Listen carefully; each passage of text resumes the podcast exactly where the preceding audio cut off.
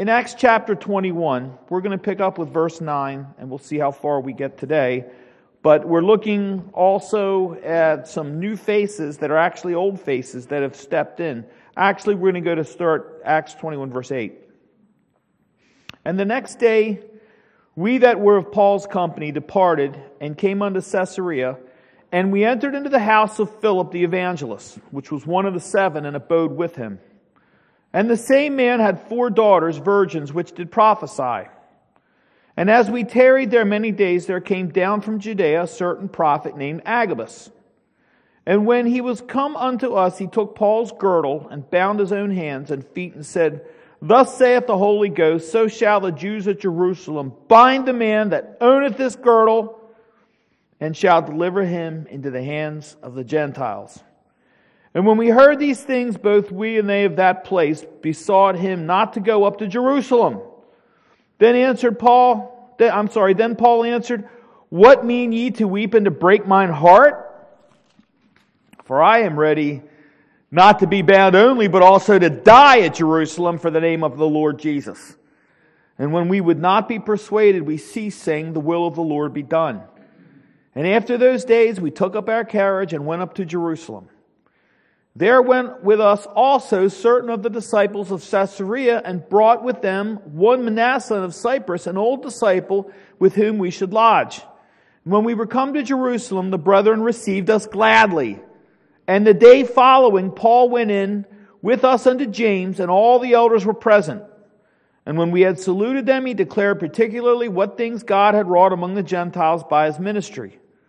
When they heard it, they glorified the Lord and said unto him, Thou seest, brother, how many thousands of Jews there are which believe, and they are all zealous of the law. And they are informed of thee that thou teachest all the Jews which are among the Gentiles to forsake Moses, saying that they ought not to circumcise their children, neither to walk after the customs. What is it therefore? The multitude must needs come together, for they will hear that thou art come. Do therefore this that we say to thee, we have four men which have a vow on them. Them take and purify thyself with them, and be at charges with them, and they may shave their heads, and all may know that those things whereof they were informed concerning thee are nothing, but that thou thyself also walkest orderly and keepest the law. And so we cut off there at verse 24, and uh, before we go and we get into what's going on here, we ask some questions. We're going to see two sects of Jews that appear to Paul. There's ones that were the, like the Hellenistic, the Greek speaking Jews. They were the Christians. And they were concerned with some of the scuttlebutt that came back from Asia Minor, and they were accusing Paul of something. Now, they were the good Jews. They were the ones that wanted him to basically go through another purification, confirmation, like a sign, like Paul had done back in Acts 18. And they wanted him to, to, to honor this, to prove to the Jews that he was not going to these churches and abrogating and eradicating the law of Moses. They were really worried about that. Then another sect of Jews comes in. They're the ones that were breathing and hissing and coming after him to kill him. So, uh, so if you know that going into this, it'll be easier to follow. These were not the same Jews that we see after verse 24 that come after him. They were good Christians that were trying to do the right thing at first, and then another sect of Jews comes in. So basically, we're going back, and I want to look at Philip. I think that's important that we go back and we see how the Lord brings some of these faces into basically back into play again and to see how important this is, how basically what happens and how Paul is encouraged. So going back, Paul remained any fellowship. His ship would have been unlaid of its burdens and taken to unload its cargo when he's on his way to Jerusalem. There he was at Ptolemais, uh, near Syria, uh, Tyre and Sidon. We talked about that area last week. Paul would remain there seven days and be told not to go back to Jerusalem. And there was such obvious peril that lie ahead that not, not only was Paul warned back in the Grecian island off Asia Minor, but no sooner than he reaches the cities on the coast of Syria, northwest of Jerusalem, He's warned there also. Now, here's the question. There's, uh, it's kind of a two, two part question that we just read. And if you've been following along and reading and studying it all, or if you remember ever, ever having a study in the book of Acts, there were two sets of prophets here that come and they witness to others. They're there for a specific reason, and they warn Paul. Who were the, who were the prophets that we just read? You can see it in verses 9 and 10 and 11. Who were the prophets? Agabus was one, but there was other ones. Yes, the four virgin daughters of Philip. That's very important because we're going to go off the beaten path and we're going to answer another question. And I'll ask it in a minute. So these so Philip, first of all, who was Philip? Anybody remember this Philip? Because there are other Philips in the Bible, but this one is very specific. This Philip, I'll give you a hint, was back in chapter 7. And I, no, no, it's actually the formation we have, well, let me, let me just, I like to tie this together. The formation of our church government for the Presbyterian Church is predicated on Acts chapter 6. Okay? It's the calling of the deacons.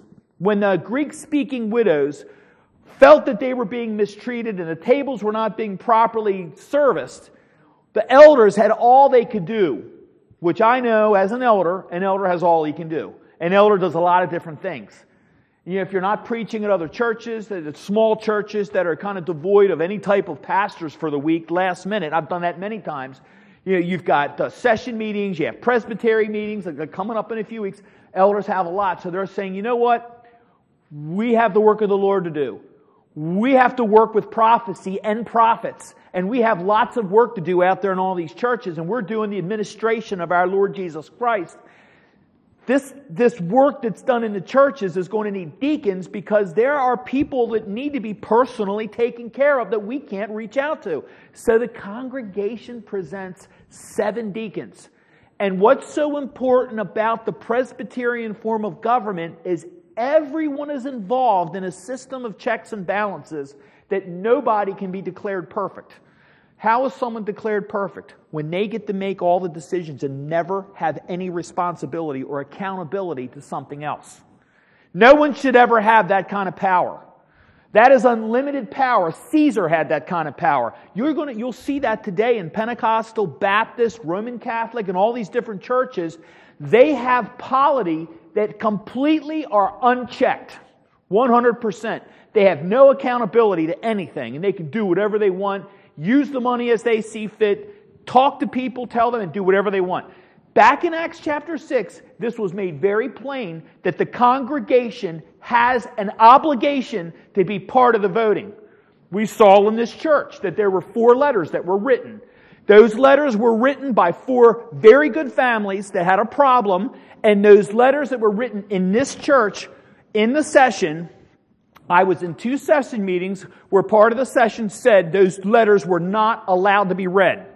And I fought for those families personally because I went to Presbytery, which the other part of the session did not go to Presbytery. I did, and I found out the Presbytery said those letters are matters of church correspondence. I read them to the Presbytery, and they said, you're not just supposed to read those letters. I can give you the names. You must read those letters. And I was shot down in the session. That's not right. Those letters had to be read by the congregation because they're voting members. And there was a problem that we were having to deal with, and those letters pronounced the problem. And my point is, that is how a presbytery works. If the congregation cannot have a say in these matters, then it's tyranny. It's not a presbytery. And if you're not a member of a Presbyterian church with the proper form of church government, you're not a Presbyterian. That's what it boils down to. And this all ties into what happened back in Acts chapter 6. Philip was one of the seven who was picked by the congregation, presented, and the elders made confirmation that they would be the seven. Basically, like three or four of them were actually called evangelists.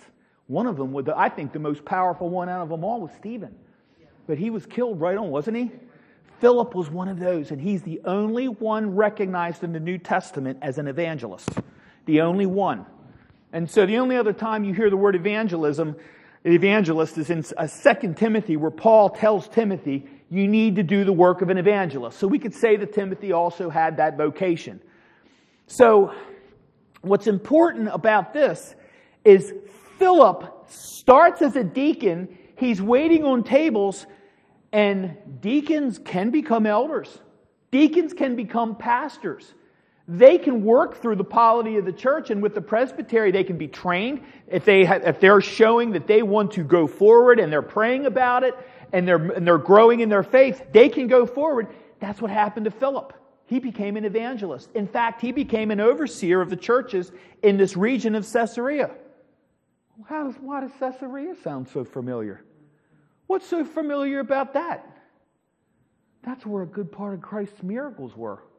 Christ himself had been in Caesarea. I find that blows me away that they're all right back there at the very same place where Christ's ministry was. Now Paul is back there, and now he is the one being warned Christ was crucified, and you're next. Basically, is what they're saying. So we see Philip, and, and I, I think it's important to look at this Philip the evangelist, we see, we read about Philip the evangelist back in chapter 6 and in chapter 8. What was the big event in chapter 8? Does anybody remember what happened to Philip? We see in, go ahead, Lisa. I'm sorry. That's it. You got it. You got it. That's what's behind door number four. And so basically, Philip he shows that he has this prodigious knowledge of an Ethiopian disciple. Like he was called a eunuch, but I, he's a disciple of Christ. He was trying to learn basically what, what it was that he was reading in the Old Testament. And I love this. He's literally, I mean, I, I have all these notes written. I didn't want to bring them because we'd be here all morning on that. But what happened was that this Ethiopian, he was a ruler actually, and he's in this carriage, and he's, he's, he's going down the road, and he starts asking, Philip just happens to be there, what does Isaiah 53 mean? And Philip starts chasing him down, tracks him down, and he stops the horses, gets up there and sits with him, and sits there and has a Bible study. That's what he would do. I love that. I think it's fantastic. Go ahead. Yes. That's the same Philip. Yep. The Ethiopian, he's reading out loud in the chariot. He's out in the wilderness. Can you imagine the surprise of the driver and this Ethiopian that Philip runs alongside the chariot and he says, Understand what thou readest. He's worried about his interpretation or his hermeneutics of the Old Testament. And I love that because Christ had to go back to Nicodemus he on the road to Emmaus and he had to go to the disciples and he said, Do you remember the Old Testament? And it's amazing how this Ethiopian goes right back to what many call the first gospel of Scripture, which is Isaiah 53, showing the absolute detail of the messianic prophecy of the crucifixion and the resurrection of Jesus Christ. Look how this all comes together. It all fits together. All of this connects. And it, and, it, and it connects so wonderfully if we're just willing to look at it. But what were the verses? Can someone read Isaiah 53, 7 and 8? These are the verses. And this is, we're talking about Philip. And because right now, while you're looking at those verses, Philip is going to invite Paul into his house. And he's going to help, he's going to have Paul lodge with him in the Caesarea area. And this is how this connects. So, so what are those verses?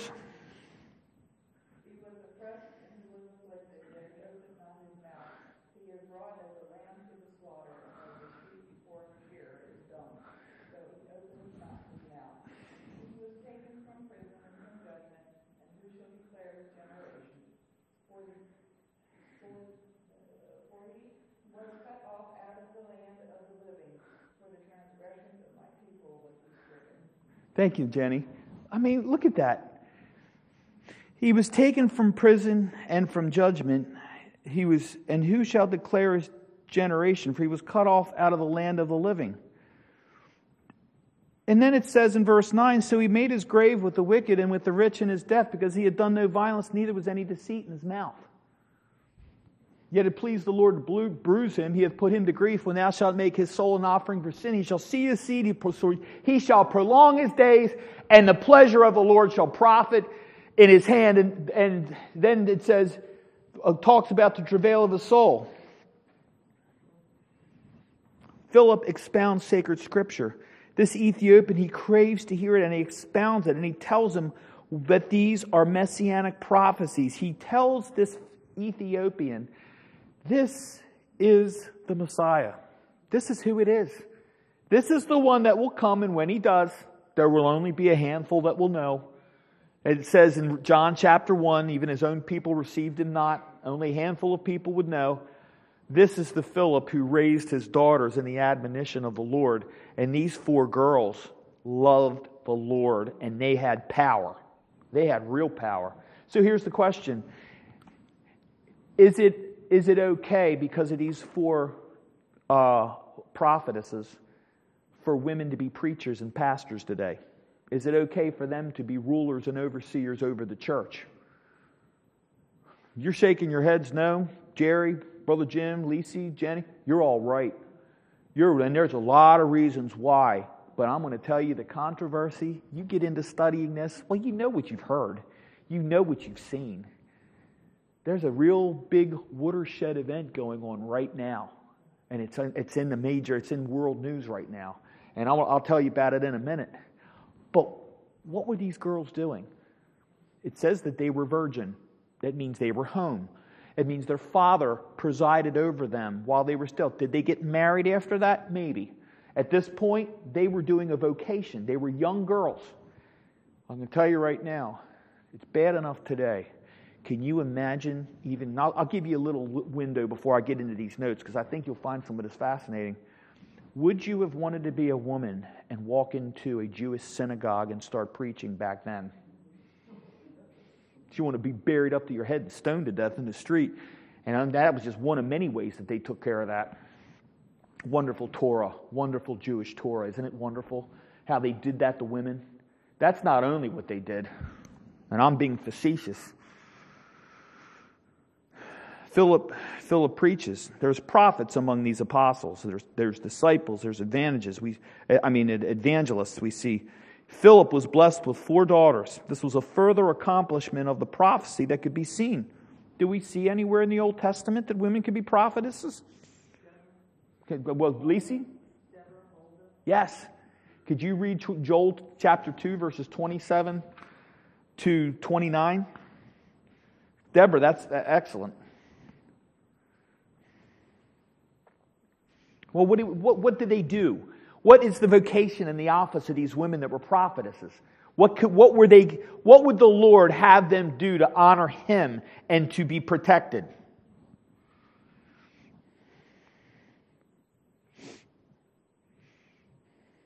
If you're ready, Joel 2 27 to 29. Thank you.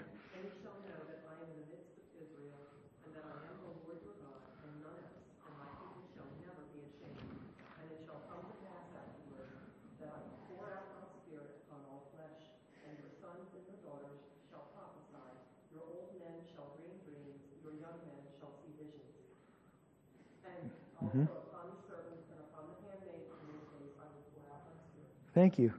Upon the handmaids, it says, Young men shall see visions. It says, Your daughters shall prophesy.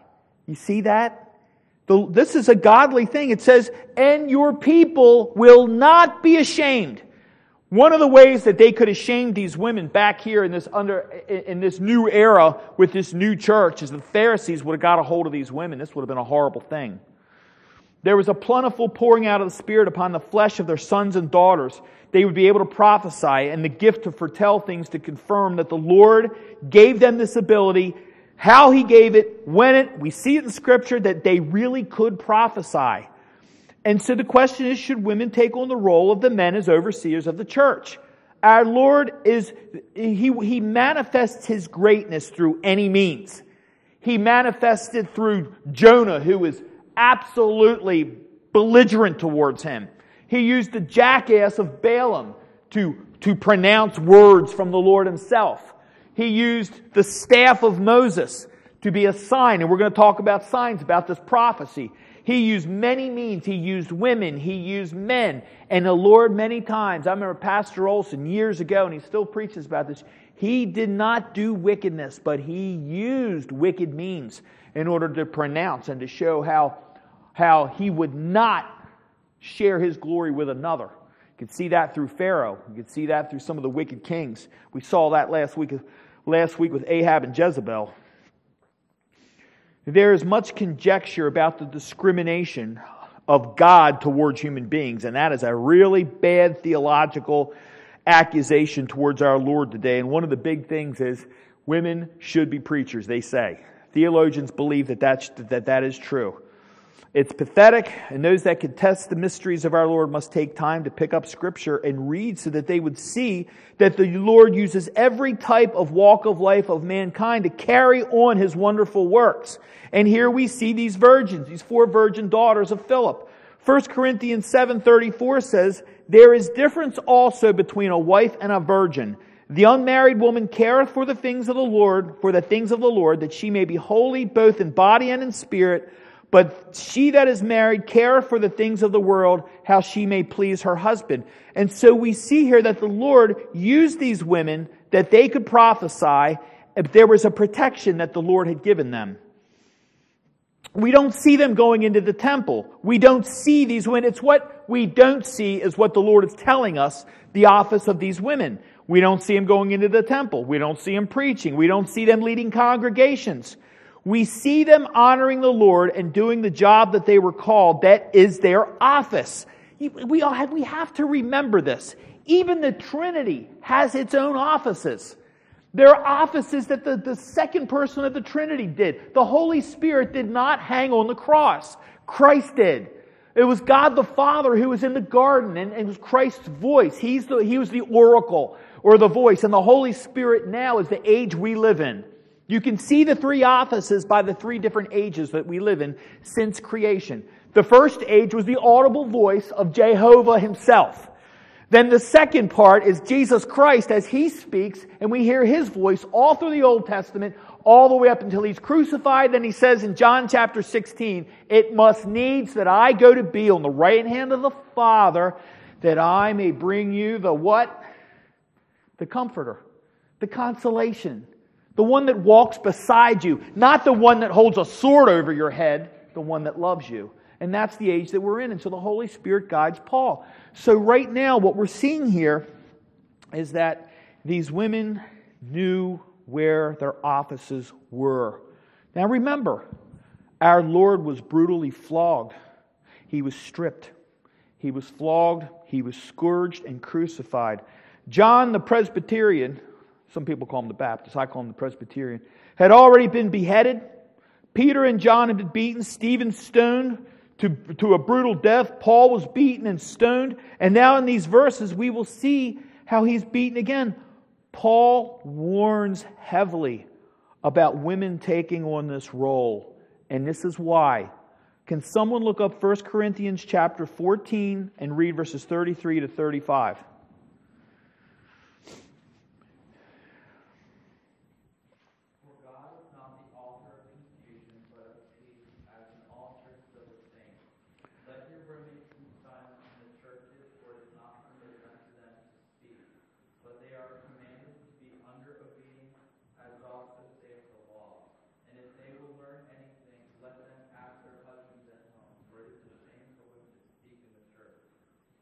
In 1 Timothy 2, verse 10, can someone read that one?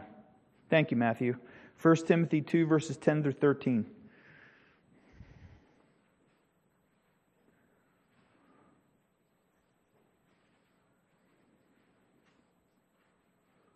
First Timothy 2, verses 10, 11, 12, and 13.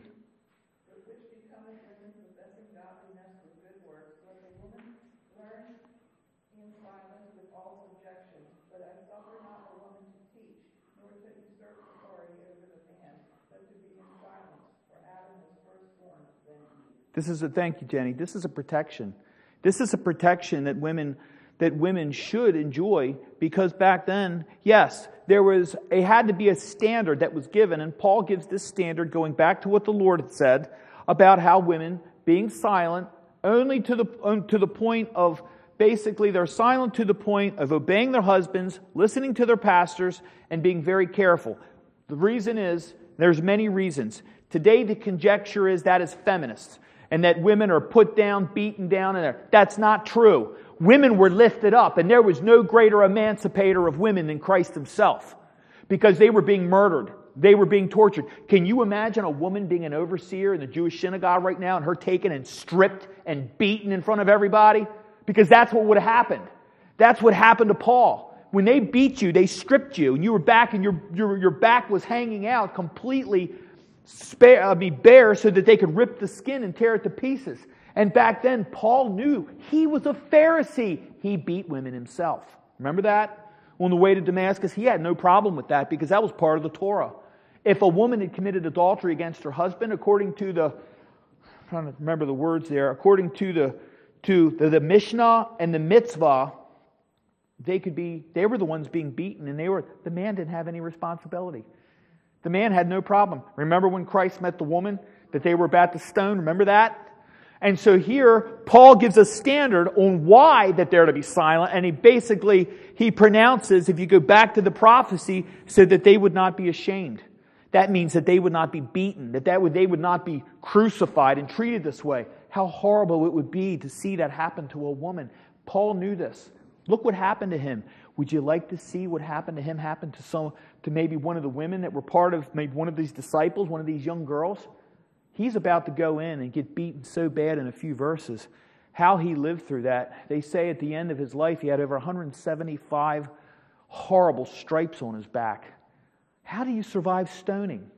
What woman could ever survive a stoning? And it's only by the grace of God Paul survived it. This is a protection. This is not a feminist movement where it's trying to beat women down and to show that they're supposed to be nothing. That's not the Christian church. Christ loved the women. You know how much he loved them? He let them be the first teachers. They're the first ones that saw him at the tomb. And he uplifted them. But they have an office. We all have our offices. We see here, according to the Mishnah, or the first compilation of the oral law, and the mitzvah creating a bond, the mitzvah creates a bond between God who commands and man who performs.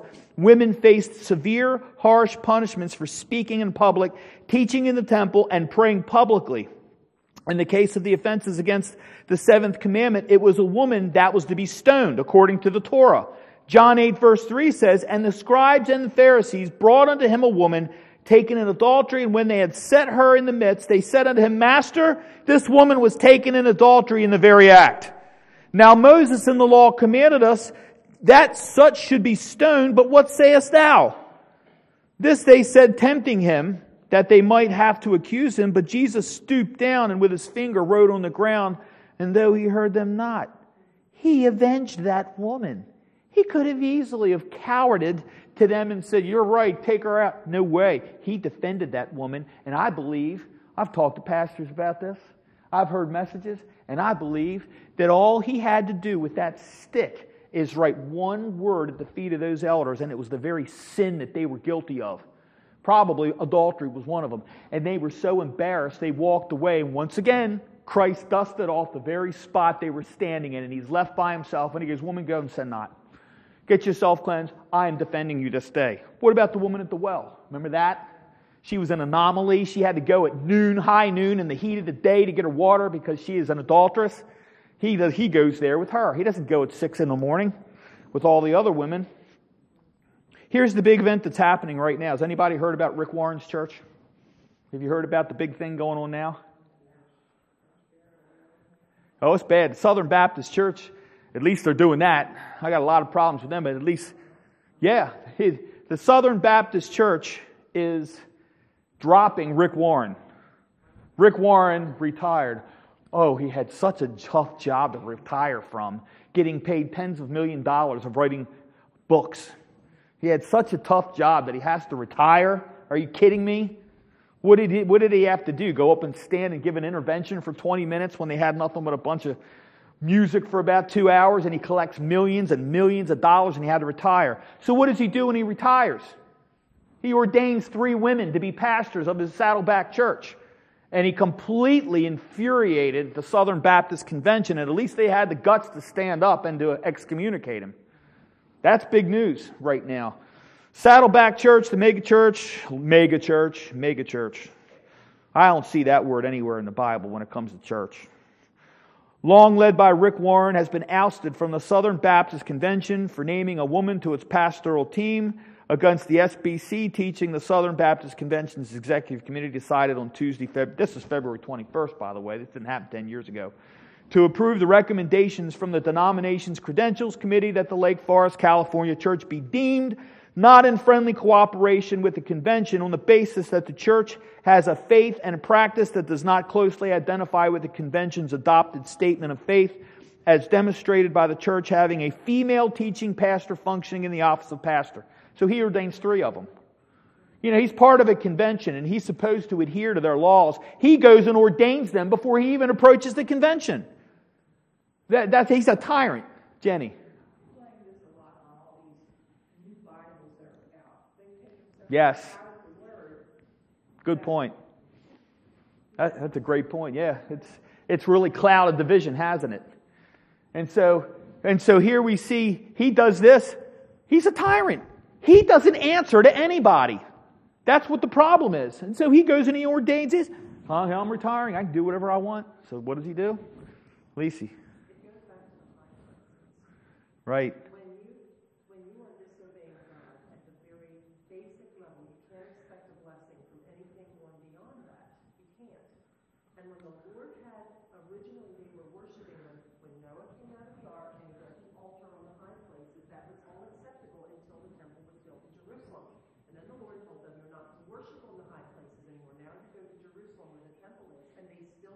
That's right. No. What do you? That's right.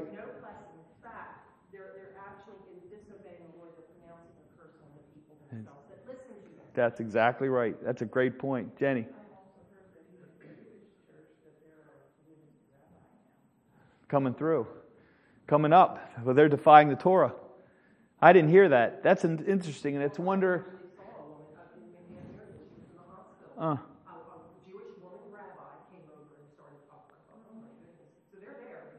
Right? The Hebrew root movement. That's that's a new one. One of the reasons why we're not part of the PCA, it's one of many reasons. And the PCA was actually a very good synod for a while back in the day, and then J. Gresham Machen got pushed out of it. Right now, if you have a if you have like a presbytery or some kind of a Presbyterian council, you're liable to have women preaching because they do ordain women and have them preaching. I don't say that at all to disrespect women. I think women are the strongest, they've been the strongest backbone foundational principle of the church for many years. And, uh, and, they, and they have they and I love having I love having correspondence with the women in this church on Wednesday night prayer meeting on the Sunday morning worship. I think that's great. I'm not the worship, but the Sunday school class. I think that's great. But the Sunday morning worship, we're all to be quiet. We can see there's different times for different offices. Correct me if I'm wrong. But I can tell you this I've done my research and I know what I'm talking about. This stuff here is dangerous what this guy Rick Warren's doing. It's very dangerous. Matthew. That's right. There's a time, and you know what? I could we could we could actually stretch that a little bit. You know, give it a give it some uh, updated commentary. As there's an office for everything too. There is a, there's a place for everybody. Not everybody can be a pastor. Not everybody can be an elder. Not everybody can do this and that. There's a place for everything. And see, these women are godly and they're so godly.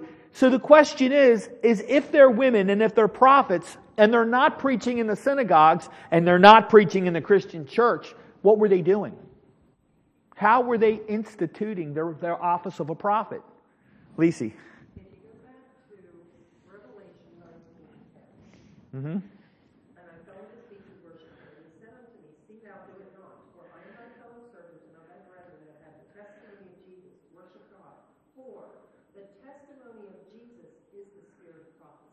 Amen. All they had to do was testify of the Lord Jesus Christ. Give the gospel. Exactly. And they were Perfectly, that's perfectly said. They gave the gospel, they were giving prophecy. But look at this. Here, all of a sudden, now I'm going to lump in the next part real quick because we're once again running out of time and I wanted to get into these two sects of the Jews. That'll have to be next week. But Agabus, Agabus comes in. What's, so we got right now two, the two types of prophets. We have the four virgins of Philip, These are prophetesses, and I'm not going to leave and I'm not going to forget about what they were doing as women. That's important to look at that.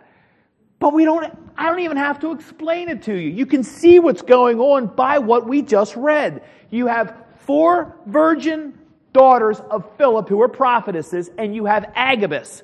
Here's what's fascinating about Agabus. Agabus is in Jerusalem and in Caesarea, and we'll, we'll see him. If I run out of time, we're not going to miss this because I, I, don't, I, I, I love to go back and look at the history. Agabus' name is Greek. What is a Greek doing in Jerusalem? Being a prophet. He's a Greek. Well, maybe he was a Hellenistic Jew. That's a good possibility that he was a Greek speaking Jew. But he has obviously, from history, been given the office of being a prophet. And it says here, look at the verse that we just read. It says, And as we tarried there many days, there came down from Judea a certain prophet named Agabus. Then go to verse 12 in, in Acts 21, where we, this is our, our, our text this morning. Acts 20, verse 12. After Agabus enters into the picture, look at the words here. And when we heard these things, both we and they of that place besought him not to go up to Jerusalem. Both sets of prophets are there to give prophecy to the apostle of Jesus Christ. Think about that. This is the most important part of the lesson this morning. Both of both parts, both divisions of these prophets are there giving counsel to Paul the apostle. Paul the apostle. He's the one that's setting up the churches. He's the one looking at them. He's the one facing death and they are the ones giving him counsel. So Paul goes in, he goes into the house of Philip. There's the four virgin daughters of Philip who are prophetesses. Agabus comes in. He probably is the one there who's going to be the overseer. He's the one that can have a meeting, um, some kind of a service. He leads it, and they all sit down with the four women and Philip, and they sit there with Agabus and tell, and tell Paul what exactly is going to happen. Their job is to stay in the house, and they give counsel to the pastors. They give counsel to the apostles. The apostles would come to their house, pray with them, and they would say, The Lord laid on our hearts to tell you this is what's going to happen. They were part of the prophecy that Paul was going to go to Jerusalem and be detained. They were telling him exactly what was going to happen. They had the power to do that. But these women are not out overseeing the churches like Agabus would be and some of the other ones. They stay there and they're protected, but they're still doing the work of the Lord and they're doing a great job, and the Lord blesses them immensely. I, I think that's incredible. Here, Agabus, here he is another prophet.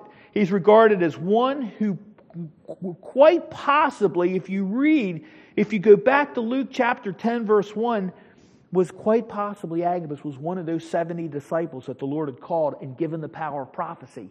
Because it was in that area at the time. There were 70 disciples that he had called. Then, where did we see him not long ago? We saw Agabus give another prophecy. Can someone look up Acts chapter 11 and read verses 27 to 29? Here we see Agabus once again. Before now, way before now. Acts 11, 27 to 29.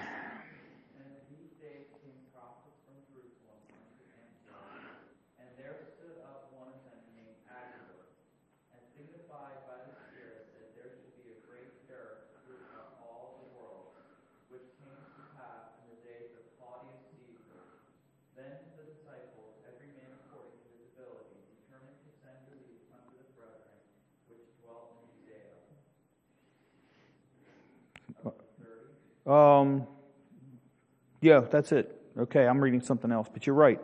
Thank you, Matt. Agabus was there when Paul was getting started in his ministry.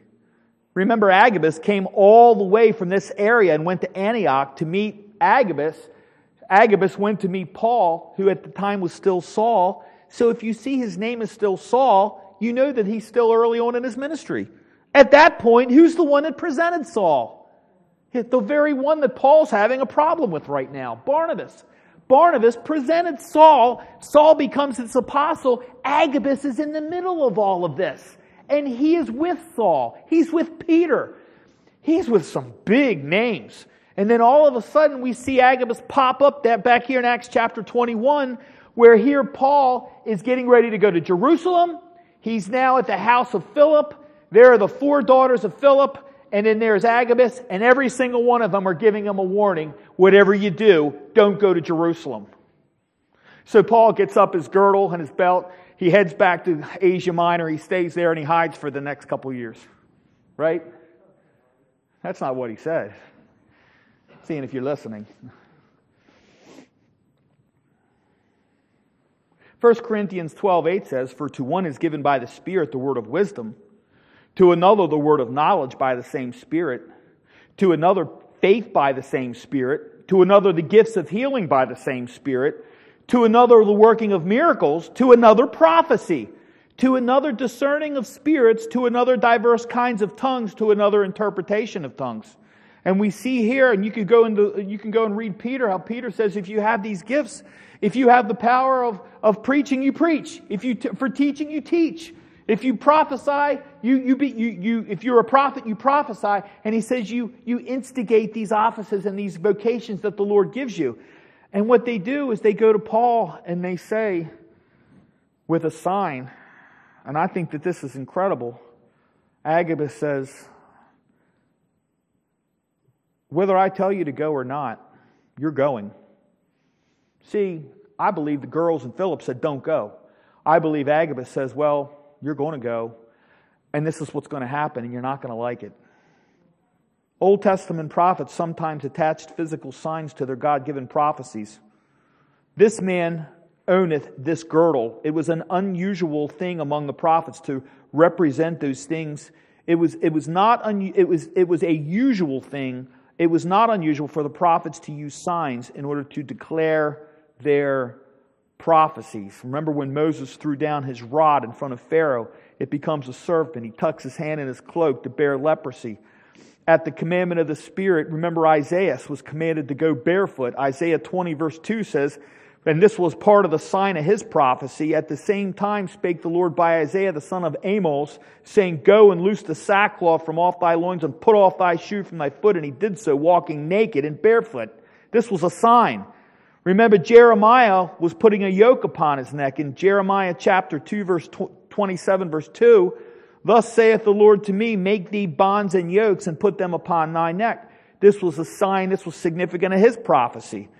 Ezekiel chapter 12 verses 5 and 6. Remember Ezekiel, dig thou through the wall in their sight and carry out thereby 12 and verse 6. In their sight shalt thou bear it upon thy shoulders and carry it forth in the twilight.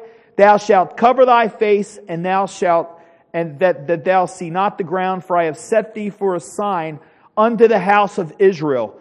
And so when Agabus comes along, we see here Agabus takes Paul's girdle, and what does he do? He ties his hands and his feet. And that's significant. This is exactly what's going to happen to Paul. He's going to be bound, and he's going to be taken in. You know what this reminds me of? Look at the courage of Paul. You know, we could sit, talk about that for a long time. Look at the courage. You ever been constrained? Something, you ever been moved to, to, to do something that you really didn't want to do, but you know it's the right thing to do? I remember having to be a witness for the state of Pennsylvania for a guy that was stealing stuff. He had stolen over 100 items. And he got me back in 2000, and they called me and wanted me to be a, a witness and go over. And I didn't want to do that more than I, more than I wanted to you know, be one of these polar bear people jumping in the ocean when it's freezing cold. And I had to go up there for a week.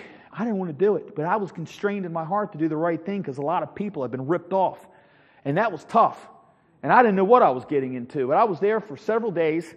And but have you ever been constrained to do something? Paul says his reply is incredible here. We we got to stop here in a minute. But uh, his reply here, I want to read that.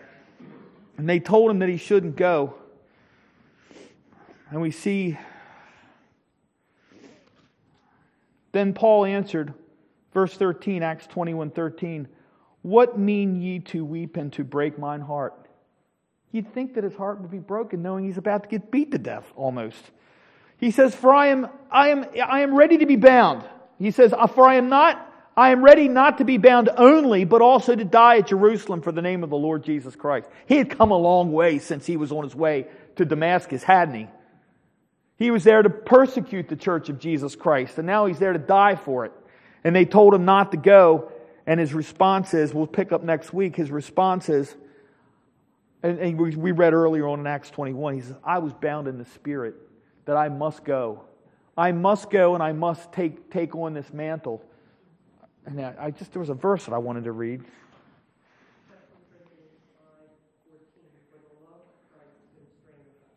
Amen. Thank you. Thank you. That's great. And then also Isaiah 50, verse 7.